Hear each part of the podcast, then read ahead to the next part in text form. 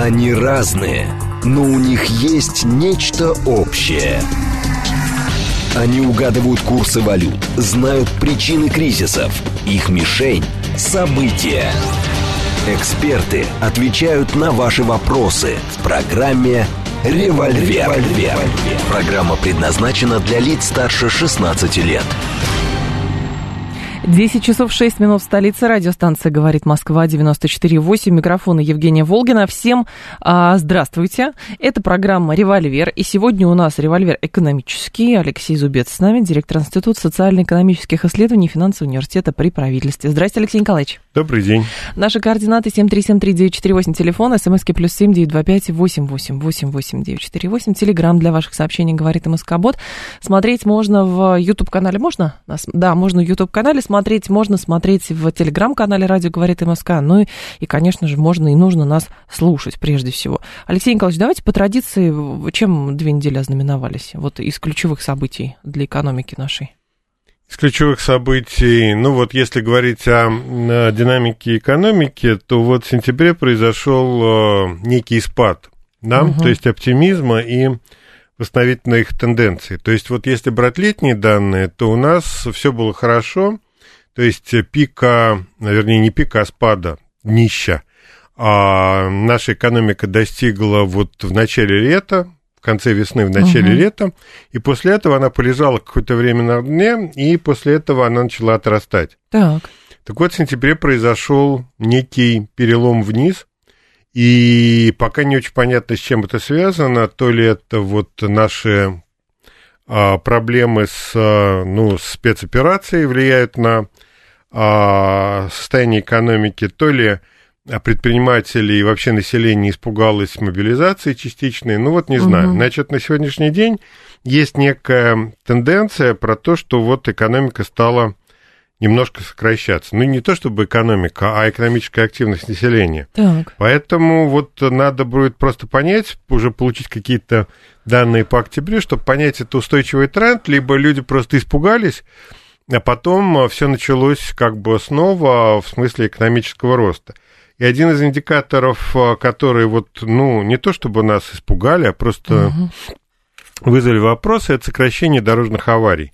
Я тут, наверное, рассказывал уже, было дело, по-моему, а, вот про то, что у нас один из показателей важных для того, чтобы понять, что происходит в экономике, это, в экономике, это количество дорожных аварий, потому что чем э, выше экономическая активность, тем выше интенсивность движения на дорогах. Тем выше вероятность того, что какие-то аварии будут. Да, аварии. Угу. Вот, соответственно, если количество аварий сокращается, это значит, что у нас меньше, особенно в сентябре, когда закончился отпускной сезон, угу. вот, э, ну, соответственно, вот движение вдруг ни с того ни с сего сократилось, дорожное, так. ну и количество аварий тоже упало. Это угу. не есть хорошо.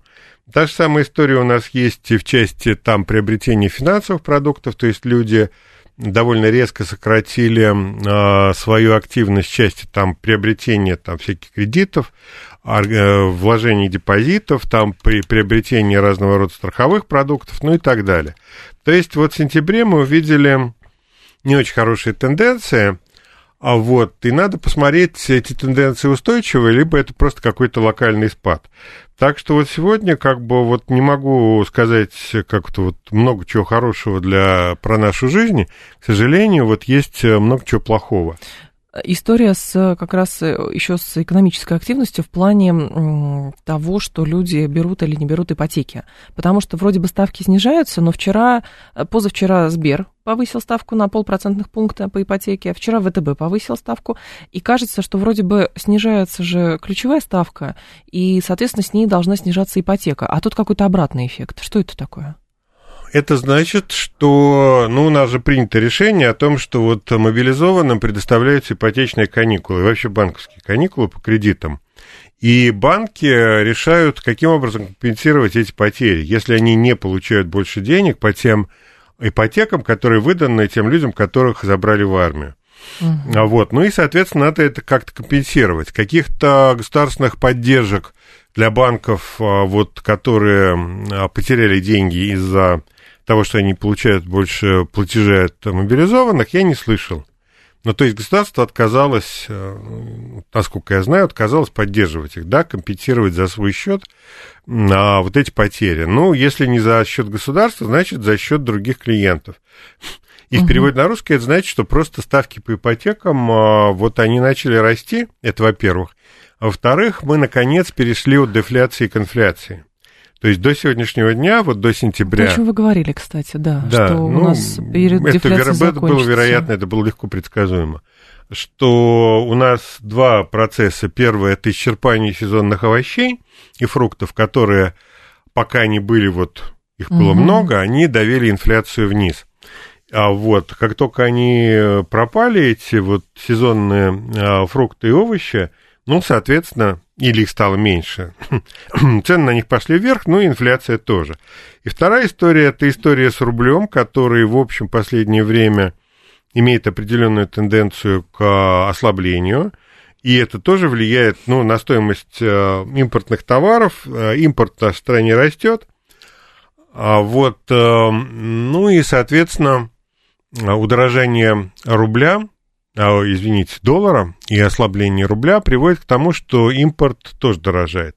То есть эти вот факторы вместе привели к инфляции, и, в общем, надо посмотреть, как она будет развиваться дальше, но вот лично у меня не очень оптимистические взгляды на уровень инфляции до конца года. Судя по всему, инфляция будет разгоняться, и заявленных правительством 13 там, с половиной процентов, на которые они ориентировались, угу. я думаю, что не будет. Я думаю, инфляция будет более высокой, чем заявленные там 13%, я думаю, 15, 16, может быть, 17, где-то так.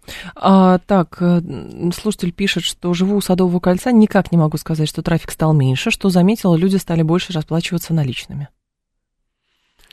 Ну, не надо судить по Садовому кольцу.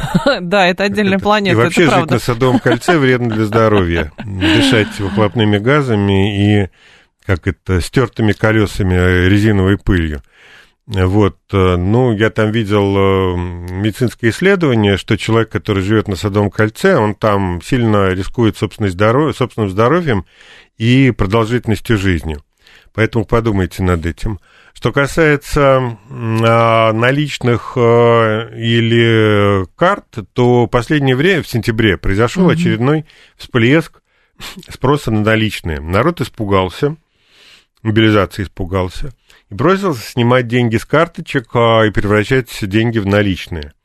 А вот э, после того, как выяснилось, что вот как бы ничего страшного в нашей стране не происходит, угу. ну да, действительно, вот э, какое-то количество людей пошли в армию, но это единственное вот, ну, к экономике, по большому счету, это какого-то серьезного влияния на экономику не оказывает. Ну вот, и тем более это не оказывает э, влияния на надежность финансовой системы. Ну и спрос на наличные стал падать. Но первое время люди испугались, стали превращать депозиты и вот деньги на карточках, на текущих счетах а, в наличность. Ну и, соответственно, наверное, стали расплачиваться больше а, вот наличными. Это во-первых. Во-вторых, угу. вполне возможно, что таксисты пытаются сэкономить, и у нас, как и это было там раньше, появляются нелегальные таксисты, которые вот не работают в системе безналичных платежей, и не участвует во всех этих вот системах Агрегаторах. Агрегаторах, да. Вот э, вполне возможно, что эти два явления слились в одно. 7373948, телефон прямого эфира, 7373948, по коду 8495. Про экономику говорим, поэтому, пожалуйста, свои вопросы а, задавайте.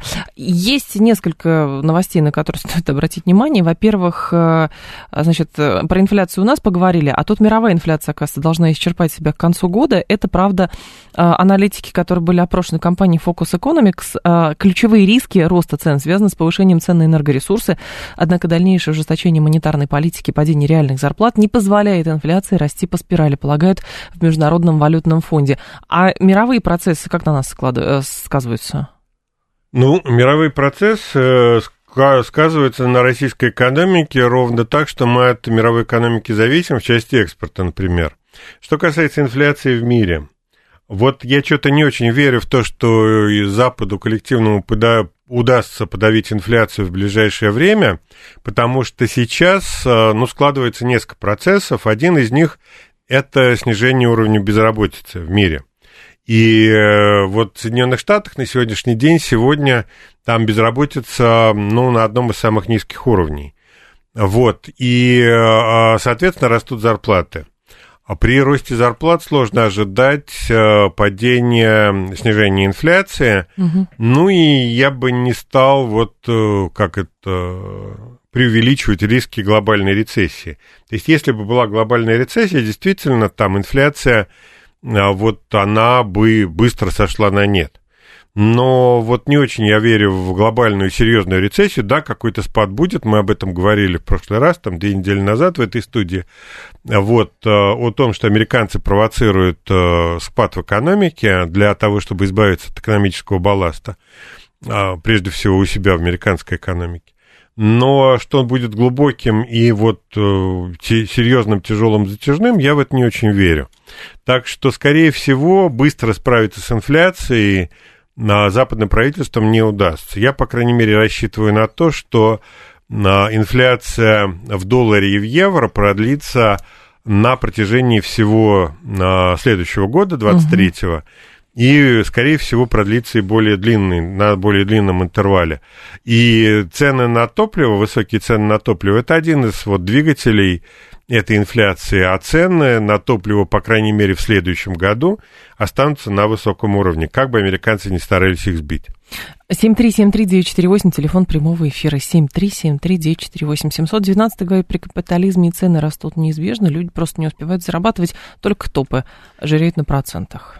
Нет, это не так. И на протяжении там многих лет, там десятилетий последних, инфляция в Европе и в Америке была низкая. Угу. Вот, и связано это с тем, что там много людей, которые а, живут хорошо, да?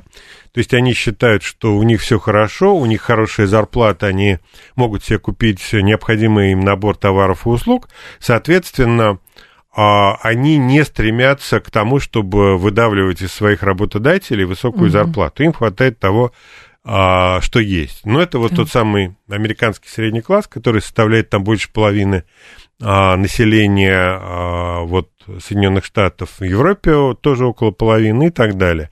То есть люди, которым, в общем, неплохо в тех условиях, которые есть э, сейчас. И отсюда возможность для работодателей не повышать свою зарплату своим работникам. Соответственно, от них не требуется а, повышение цен на свою продукцию, и, соответственно, инфляция минимальная. И более того, на протяжении многих лет а, центральные банки западных стран пытались разогнать инфляцию, ну, те же самые японцы, да? Ну да. И у них ничего не получалось, а инфляция не растет, потому что в экономике нет спроса на повышение заработной платы. Разные причины, там по разным странам. В Японии это еще и старение населения, ну и так далее. Но вот этот вот э, марксизм-ленинизм э, про то, что рабочие нищие и всегда подвергаются очень жесткой эксплуатации, они всегда борются за свои права, и вот этот антагонизм между богатыми и бедными, ну, это все было, это все было актуально для XIX века и первой половины XX века. Сейчас это тоже актуально, но в гораздо меньшей степени, чем было вот во времена Маркса Ленина. Поэтому вот э, достаточно высокий уровень жизни на Западе позволяет им угу. держать низкую инфляцию. В России уровень жизни низкий, отсюда высокая инфляция. Но при этом число безработных в России снизилось на 25 тысяч. Это за две недели. Официальные данные вице-премьера Татьяны Голиковой. Она говорит, что сейчас численность безработных в стране снизилась за две недели до 612 тысяч 500. Уровень регистрируемой безработицы, безработицы уменьшился на 0,8%. А этим цифрам вообще можно доверять? Ну, конечно. Это количество зарегистрированных на бирже труда, тех, кто получает пособие. То есть этим а, цифрам вполне можно доверять. Здесь а, первое обстоятельство – это мобилизация, угу. и на место мобилизованных надо нанимать людей. Соответственно, получается на рынке дополнительное количество нормальных, можно сказать, вполне благополучных рабочих мест. Ну и, соответственно, вот людей, которые там а, пожилые, которые угу. вот предпенсионного возраста и которые там вот, может быть, могли а, проигрывали конкуренции более молодым на рынке труда, а теперь они смогли найти себе работу. Это во-первых. Во-вторых, а, надо просто понимать механизм, как работает биржа труда. Если там человек отказывается несколько раз от э, предложений, которые им поступают, его просто снимают с удовольствия и отписывают с биржи ну, да. труда, что ты больше там не имеешь права работать. А так как у нас в стране большое количество рабочих мест, и есть даже рабочие места. Ну, то есть большая часть, конечно, из этого предложения рабочих мест – это низкооплачиваемая и неквалифицированная работа, на которую, в общем, нормальные люди, как правило, не соглашаются. Угу. Но есть, появляются и высокооплачиваемые, ну, не то, что высокооплачиваемые, среднеоплачиваемые, более-менее приличные места, которые ну, приводит к тому, что, собственно, народ идет на эти места и безработица падает. А во-вторых, те, кто на это не соглашаются, их просто снимают с учета. Поэтому вот, вот отсюда снижение числа безработных. И а, еще одна история, это вот наши исследования показывают, что сегодня у нас практически нет увольнений. Ну, не то, чтобы нет совсем, но увольнений намного меньше, чем это было за аналогичный период прошлого года. Люди держатся или работодатели их держатся? Держат, их, их держат. держат. Сейчас наиболее востребованные работники – это низовой командный персонал. То есть, проще говоря, это бригадир рабочих, которому можно поручить какую-то там работу, вот, там, управлять чем-то, да, угу. техникой, людьми, а вот, э, и которые с этим справятся. То есть вот а, низовой командный персонал это на сегодняшний день самая востребованная группа а, персонала, и там платят неплохие деньги. Ну вот, кто умеет что-то делать руками и головой, ну, у них нет шансов остаться без работы. 7373948, давайте вас послушаем. Здравствуйте, наденьте, пожалуйста, наушники. Алло. Здравствуйте. Здравствуйте. Александр зовут Москва. Пожалуйста, Александр, да. Смотрите, по поводу уменьшения аварий могу немножко прокомментировать. Смотрите, э, э, ребята, которые на ближайших бывших республик Советского Союза, получив российское гражданство, э, доблестно трудились на такси, грузоперевозках, и при объявлении мобилизации, это точно знаю, это по Яндексу точно знаю, они вернулись на историческую родину, можно сказать, сбежали, и количество такси уменьшилось. То есть это же видно невооруженным взгляд. вот. Понятно. Спасибо. Ну, то есть это люди, да, спасибо большое. Это люди, которые вот в тех перевозках были в основном заняты, как говорит слушатель. Ну, я бы не сказал, что количество вот иностранцев, работающих в России, в том числе и вот э, в перевозках, оно там сильно упало. Наверное, угу. кто-то действительно испугался и уехал, но иностранные граждане не подлежат мобилизации. Ну и, соответственно, чего они испугались, я не очень понимаю. А что Москву будут бомбить? Ну, не будут бомбить, это совершенно понятно. Там Москва хорошо защищена. Я надеюсь, по крайней мере, на это. Вот, а, то есть, вот а, то, что такси стало меньше, ну, это вот я, это спорная история. Ну, я, по крайней мере, не заметил того, чтобы вот там а, ну, такси стало сложнее заказать, его дольше ждать, угу. и оно стало дороже. Пока я этого не вижу. Про безналичные платежи у меня по всем организациям был устойчивый переход на безналичные расчеты. В ноябре 2020 года оплат безналичными платежами было 86%, а безнал в октябре 2022 94%. Ну, то есть староверов осталось процентов 6 слушатель наш говорит, это вот тезис по поводу э, к другому слушателю, который говорит, что налом стали оплачивать больше, Нет, чем то, безналом. Что, то, что э, спрос на нал резко вырос, это факт, это просто вот статистика ЦБ. В том, что безналом платить э, удобнее, да, конечно, это совершенно очевидная вещь, если вы не работаете в черном сером бизнесе. Угу. Если вы занимаетесь какими-то не очень, как это, законными экономическими операциями, то да. у вас просто нет выбора, кроме как использовать э, нал. Вот. А что будет дальше с безналом? Я думаю, что он будет крепнуть, потому что, ну, вот э, история показала, что несмотря на все там пертурбации, на все проблемы, э, система вот безналичных платежей, она работает и работает без боя. Слава богу, стучать угу. по дереву. А, при этом по поводу работы мы с вами говорим, и есть еще одно исследование, только 5% граждан России довольны текущим местом работы. То есть, с одной стороны, у нас снижается безработица, людей не увольняют. При этом еще, но люди недовольны текущим местом работы. Значит, сейчас э, из-за недостатка компетенции и предшествовавшего э, выгорания, выгорания 47% и 15% соответственно не желают сменить место работы. Устраивает актуальное место работы лишь 5%. Менять его в ближайшие 5 лет люди не планируют. Это исследование Skillbox. Вот. И психотерапевтов, причем э, какого-то сервиса. Коммерсанты, я читаю. Ну, смотрите, это на самом деле довольно странное исследование, которое, по которому масса вопросов. Потому что вот если мы возьмем данные Росстата, Росстат угу. проводит исследования, они масштабные, там, по а, готовности людей сменить работу и навыкам, а, которые нужны для... Есть ли у людей да. навыки для того, чтобы это сделать?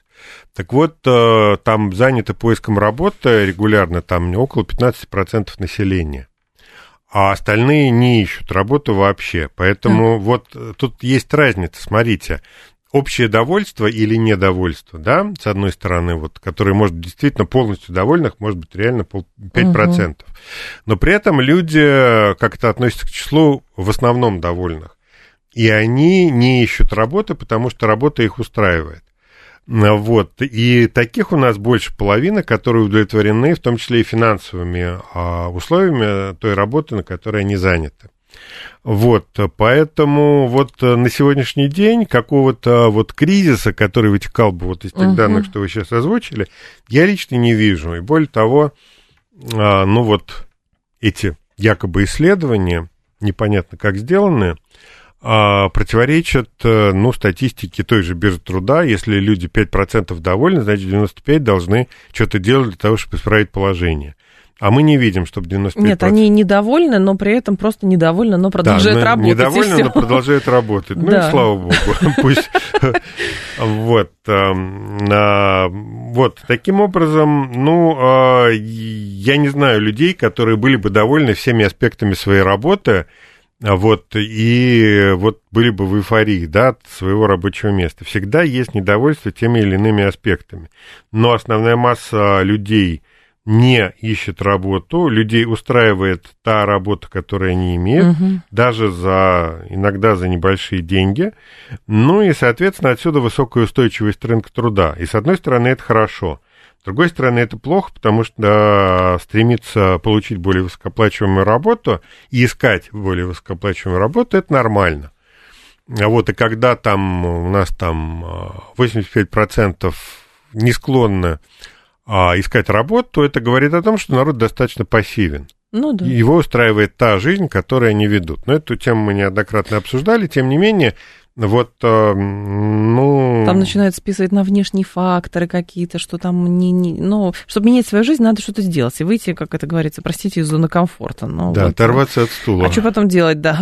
Вышли из зоны комфорта, дальше что? Кто-нибудь скажет? Оглядеться, оглядеться вокруг. Оглядеться вокруг и понять, что, а в общем-то, было-то и неплохо на самом деле. Не вернуться ли нам назад в зону комфорта? Да. Ну, а если мы говорим о числе социальных лидеров, то есть людей, которые которые а, могут э, вот организовать производство и, ну, способны построить какой-то бизнес угу. или активно действовать на том месте, где люди работают, вот, и создавать что-то, и при этом они а, счастливы, да, они довольны жизнью, потому что у них есть хорошая работа, и у них хороший уровень труда – ну, вот такой портрет социального лидера. Таких у нас примерно там до 10% населения. Их таких на самого деле немного. От трудового общего или вообще от общего населения? От трудового от общего. Трудового. Понятно, что без детей, без стариков. Угу. Вот. Э, ну, в общем, надо сказать, что это мало, с одной стороны. С другой стороны, это вот те люди, которые что-то двигают в нашей стране. Алексей Зубец с нами. Э, мы после информационного выпуска продолжим. Тут есть просьба к вам, Алексей Николаевич, прокомментировать Нобелевку по экономике экономики, я думаю, что сможем, да, э, прокомментировать после новостей. Они разные, но у них есть нечто общее. Они угадывают курсы валют, знают причины кризисов. Их мишень – события. Эксперты отвечают на ваши вопросы в программе «Револьвер». «Револьвер». 10.36, столица, программы «Револьвер». У микрофона Евгения Волгина. С нами Алексей Зубец, директор Института социально-экономических исследований финансового университета при правительстве. А, мы вещаем в YouTube-канале «Говорит Москва», в Телеграм-канале «Радио говорит Москва». Пожалуйста, подключайтесь. Все координаты эфира для вас. Приветствуем ваши вопросы. В частности, написал Александр Кулешов. Огромная к вам просьба, Алексей Николаевич, прокомментируйте вручение Нобелевки по экономике. Бернанки в их числе, это же совсем дно. Бен Бернанки, который ФРС руководил. Да, он руководил ФРС как раз во время депрессии там 7-9 года. А, ну, смотрите, при этом Бернанке не был автором этой депрессии. Там был такой Гринспен, который был его предшественником, и который, собственно, создал все условия для того, чтобы эта депрессия состоялась. Вот если бы Гринспену дали премию, тогда можно было бы говорить, что это дно. Бернанке сам по себе ученый. Он э, специалист по депрессиям, и его тема основных исследований – это вот Великая депрессия 30-х годов. А, ну и, как говорят, э, его знания сильно помогли а, тому, чтобы вот как бы а, Америка и мировая экономика как-то преодолели эту депрессию вот 7-9 э, годов последнюю. Uh-huh. Но, с другой стороны, я с вами согласен, э, его вклад в, в экономику, в мировую научную как бы теорию кризисов, он довольно спорный. И как он справился с кризисом 7-9 года, тоже понятно. Ему дали много денег, очень много денег ему выделило американское правительство, там триллионы долларов. Он их потратил, он а, скупил плохие долги в американской экономике, выкупал компании просто на корню. И, а, собственно, за счет а, вот а, скупки ценных бумаг компаний, которые банкротятся, да, близкие к банкротству, а, вот ФРС и а, американскому Минфину удалось э, эту депрессию, этот кризис, э, ну, не сказать, чтобы совсем ликвидировать, но, по крайней мере, его смягчить. И там через какое-то время мировая экономика вернулась к росту. Угу. Ну, большого ума не надо, если тебе дают там несколько триллионов долларов, ну, там взять и раздать эти деньги и, собственно, спасти там какие-то финансовые компании, сохраняя при этом те противоречия, которые которые были накоплены. Ну и сама вот как бы э, тема присуждения Нобелевской премии тоже довольно странная. Исследование банков про то, что банки уязвимы к слухам о грядущем крахе, ну, это, это было известно и без них, угу. а, и известно там с середины XIX века, что если распространяется если распространяются слухи о банкротстве банка, то банк может разориться. Ну, смотрим там фильм а, и сказку, читаем сказку Мэри Поппинс. Не Мэри Поппинс, извините. А кто? Мэри Поппинс, да. А там что было? Там? А там, э, э, там, там про банкротство банка. Было. В котором они там чуть не поучаствовали, да. Серьезно? Я да. уж не помню. Ну, ладно. Смотри, а... Смотрите голливудский фильм. А, Я сразу вспомнила «Волк с Уолл-стрит» просто сначала, поэтому вот, э, ну и, соответственно, кризисов, да, маклеров. Вот, и «Волк э, с Уолл-стрит» тоже. То есть э, вот, вот вся эта история, а, ну, мне кажется, несколько надуманный. Ну, дали Бернанке премию там старому пожилому человеку, который много поработал в финансовой системе. Ну, Барака Обаме давали премию мира, поэтому... Ему дали ничего, премию да. мира еще, когда он ничего не сделал. Его там, он только стал президентом, ему Может тут быть, же за, дали... за это ему и дали, кстати, что вот он не успел пока он еще не успел никого убить. Вот. Ну, да, Бернанке неплохой ученый, но заслуживает ли его исследование Нобелевской премии, это не нам решать. Ну, дали и дали. Много кому давали там Нобелевские премии, но вон там э, есть вполне спорные а, номинации по Нобелевской премии, там и в литературе, и премии мира, ну, угу. кого мы только не видели. Там все точно только по химии и физике, по-моему. Вот химия и физика, да, это вещи, которые бесспорны в этом мире. Там никакой политики нету, и никаких там, ни, ни про трансгендеров ничего, ни про трансгуманизм, вот, ничего этого нет. Таково мое мнение. Сам Бернанке неплохой персонаж, а то, что он сыграл, в общем, негативную роль в кризисе 7-9 года, это тоже правда. Ну вот как-то эти вещи уживаются. Угу. А, у, у друзей, работающих в госструктурах, видимо, многих коллег-мужчин призывают сейчас, остаются одни женщины. Как это может сказаться на экономике? Как обычно, женщины в тылу сохраняют государство, видимо, так, не знаю. Женщин будет много работы, они будут работать сверхурочно можно сказать. Так что женщинам можно побольше платить, вот и все. Поменьше платить, побольше эксплуатировать. Нет, Женский побольше труд. платить. Нет, вот насчет побольше платить, это вряд ли. На госслужбе все определяется тарифами. Да. А вот, а вот продолжительность рабочего дня тарифами не определяется. И в результате но когда эти женщины пойдут просить прибавки, им скажут, что, ну, извините, не положено. Вот, не положено. Да. А работать до 11 часов вечера, заменяя положено. мужчин, ну, извините, так получилось. Да. Вот, вот. Даже не извините, а просто так получилось. Так, либо, либо без извините. Вот это тот результат, который мы имеем. Более того, это не будет, это уже есть сейчас. Это история, реальная история жизни когда оставшиеся женщины заменяют мужчин, угу. и с учетом того, что нагрузка на, на многие структуры государственные она растет да. в нынешних условиях, ну вот и приходится сидеть до 11 за себя и за того парня. Штраф, причем любопытно еще по поводу того, как экономику вводить из кризиса. Пока вы отвечали на вопрос, я смотрю, тут Центральный банк оптимиз... оптимистичный до сих пор сценарий по поводу инфляции 11-13% максимум, рост ВВП. Только у меня, конечно, вопрос, правда, как у гуманитария, может быть, вопрос такие, что как бы чтобы ВВП рос, а, наверное, надо сделать больше, чем делается для того, чтобы он просто восстановился до того уровня, который был до спада. Поэтому что называть ростом ВВП? До, значит, достижения прежних показателей, это тогда восстановительный рост. Чтобы корова меньше ела и давала больше молока, ее надо меньше кормить и чаще доить. Да? Да. Какие Нобелевские премии по экономике, что вы? Вот, если Какие говорить, изучения? Да. Если говорить серьезно, то с, с, с ростом экономики, ну, скорее всего, в этом году не получится ничего точно. Вот, э, значит, на ближайшие годы мы поймем ситуацию на ближайшие годы после того, как станет понятно эффект от западных нефтяных санкций. Угу. Потому что в декабре у нас э, вступает эмбарго э, на поставки э, российской нефти и нефтепродуктов в Европу, плюс европейцы будут требовать введения потолка, причем а, да. нефтяного потолка, причем а, с угрозой вторичных санкций против тех компаний, которые его нарушают. С одной стороны, вот эти станции про потолок, их легко обойти на самом деле. Угу. То есть необходимо, ну, то есть появляется необходимость посредники. То есть посредник покупает у России нефть там за доллар за баррель, и вот потом эта нефть приплывает куда-нибудь там, я не знаю, там в Индию, сгружается на берег, а дальше этот посредник перепродает эту нефть. А, в два раза дороже. Да, там вот в сто раз дороже, да.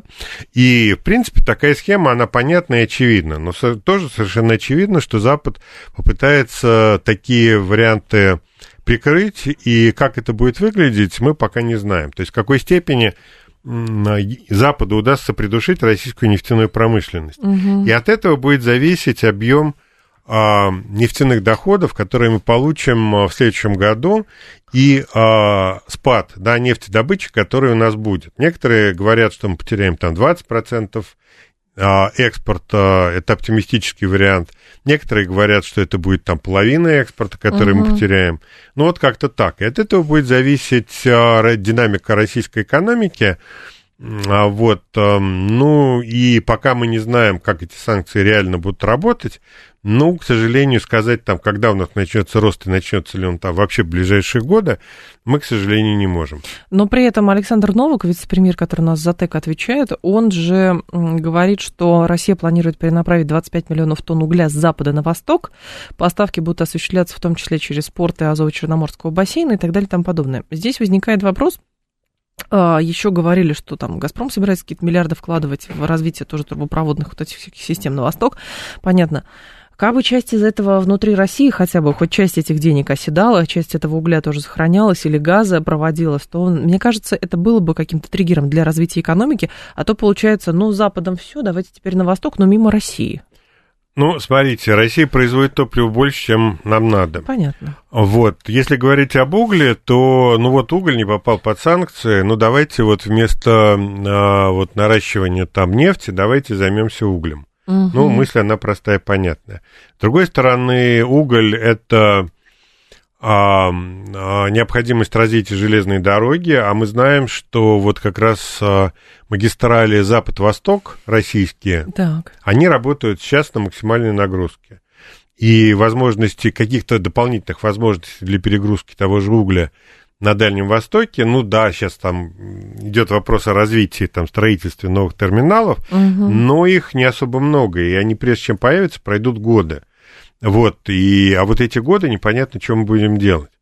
Вот. Что касается газа, то одна из а, идей, которая есть у «Газпрома», это компенсировать частично а, провал вот на внешних рынках тем, что больше газа будет поставляться населению страны. И это хорошо, потому что у них а, какие-то гигантские планы по газификации тех регионов, которые до сих пор не были газифицированы, и тех вот как бы поселков, куда до сих пор там не, не дотянули трубу.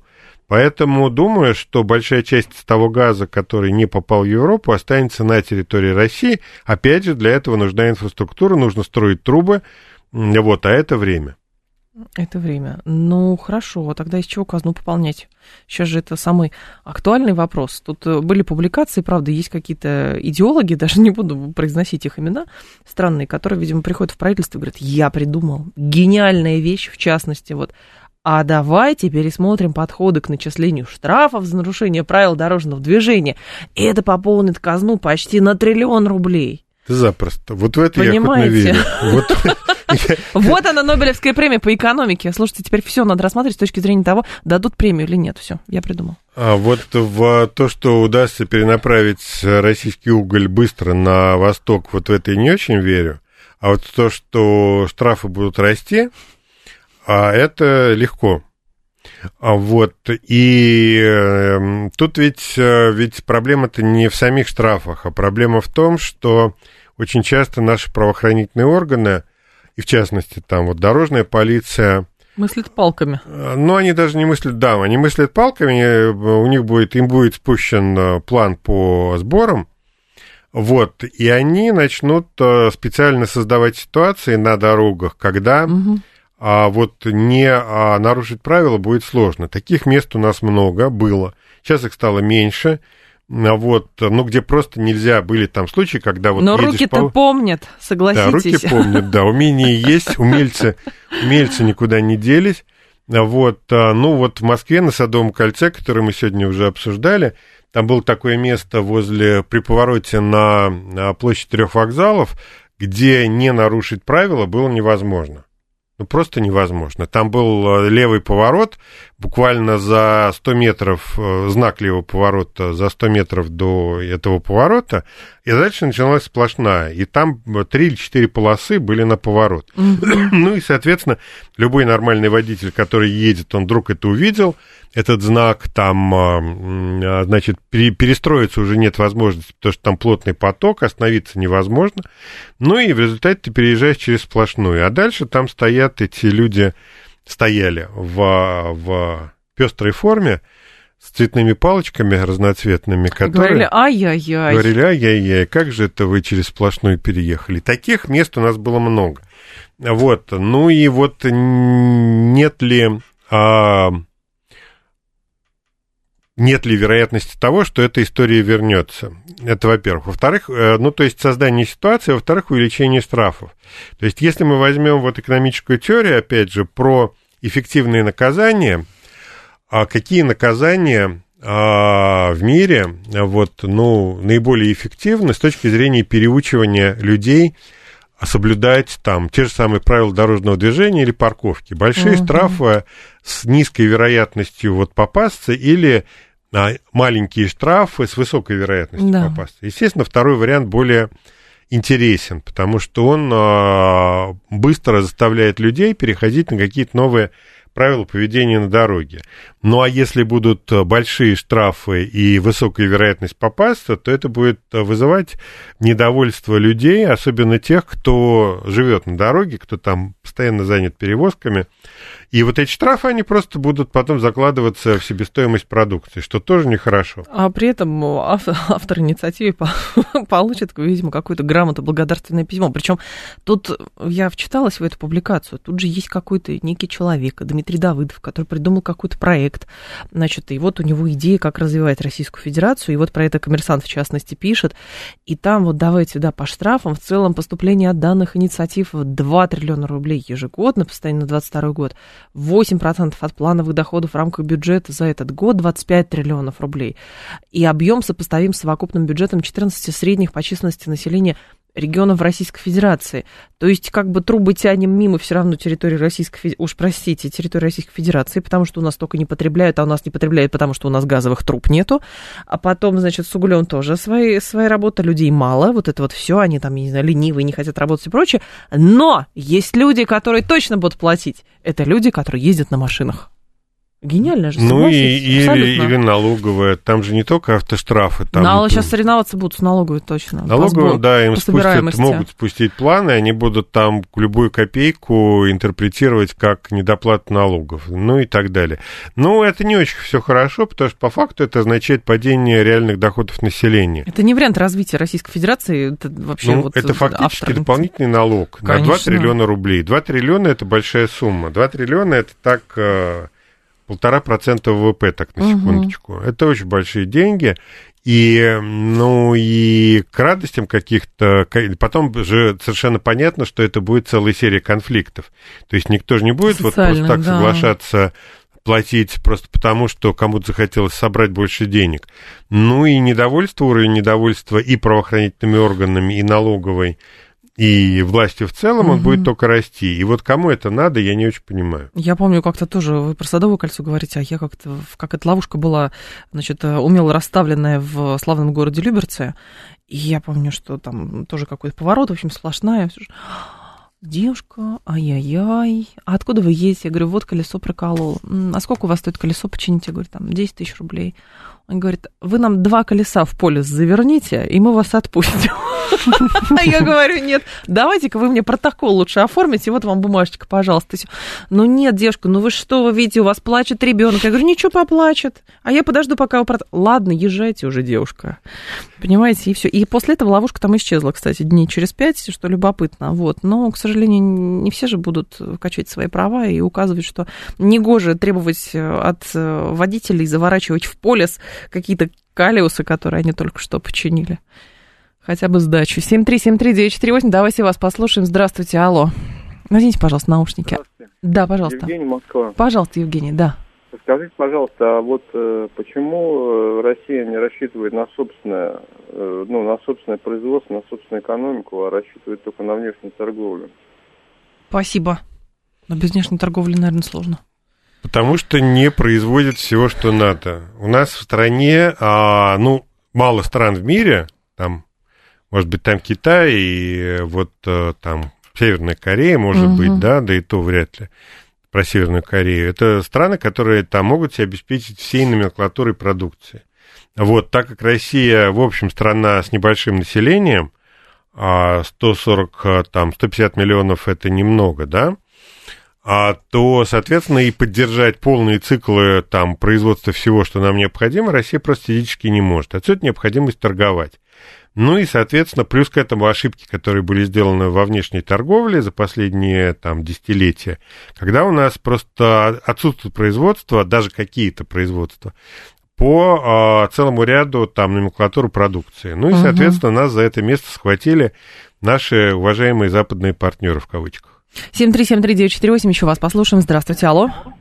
Алло, здравствуйте. Пожалуйста. Просто вот раньше в СССР, насколько я помню, брали с водителей, как бы, не всегда штраф да, выписывался, там проколы были и так далее. Ага. И, а сейчас поставлено больше на денежное изымание.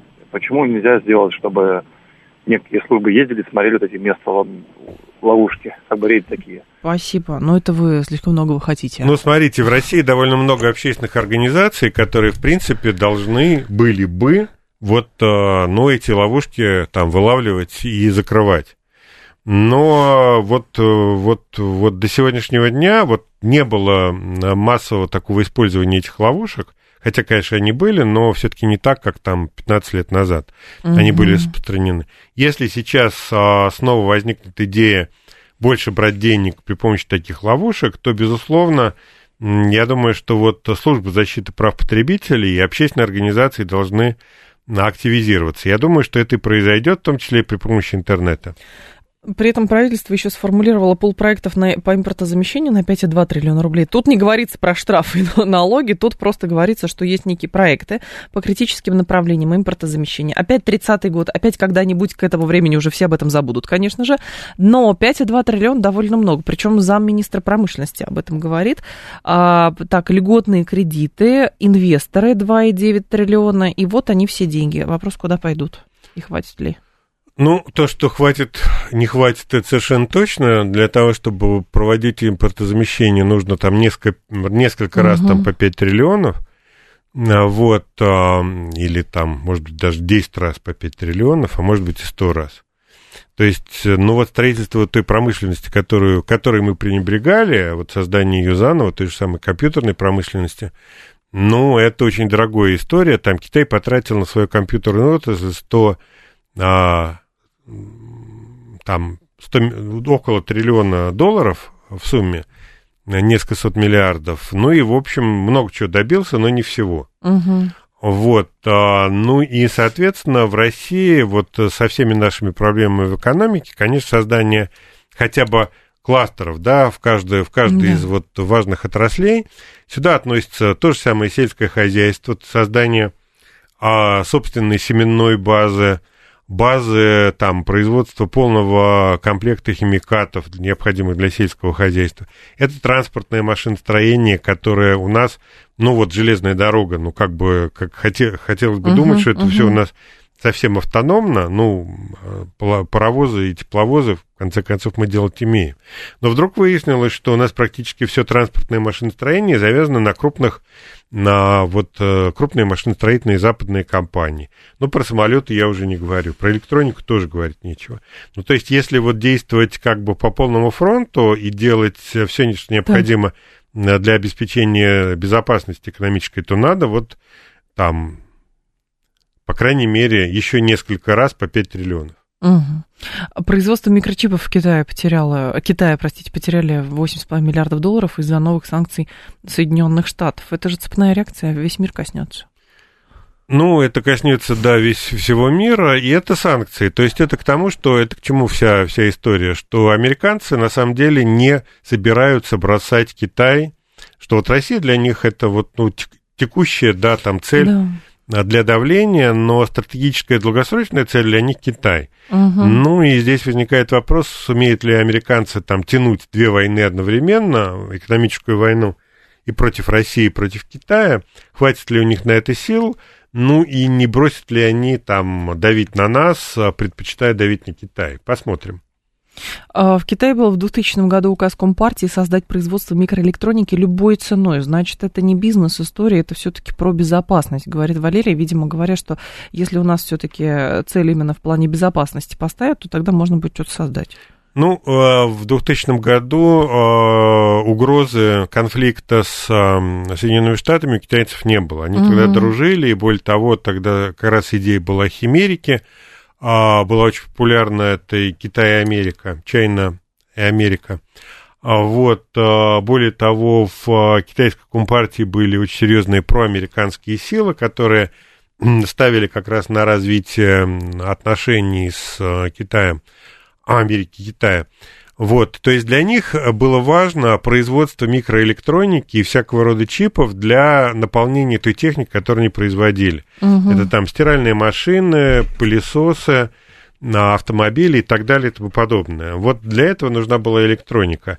Это не для войны было. Они просто хотели догнать Америку и создать новые производства для того, чтобы обеспечить самих себя. Сейчас это другая история, сейчас действительно оборона. Алексей Зубец был с нами, директор Института социально-экономических исследований финансового университета при правительстве. Алексей Николаевич, спасибо, ждем вас снова. Далее у нас информационный выпуск. Я к вам в два часа вернусь.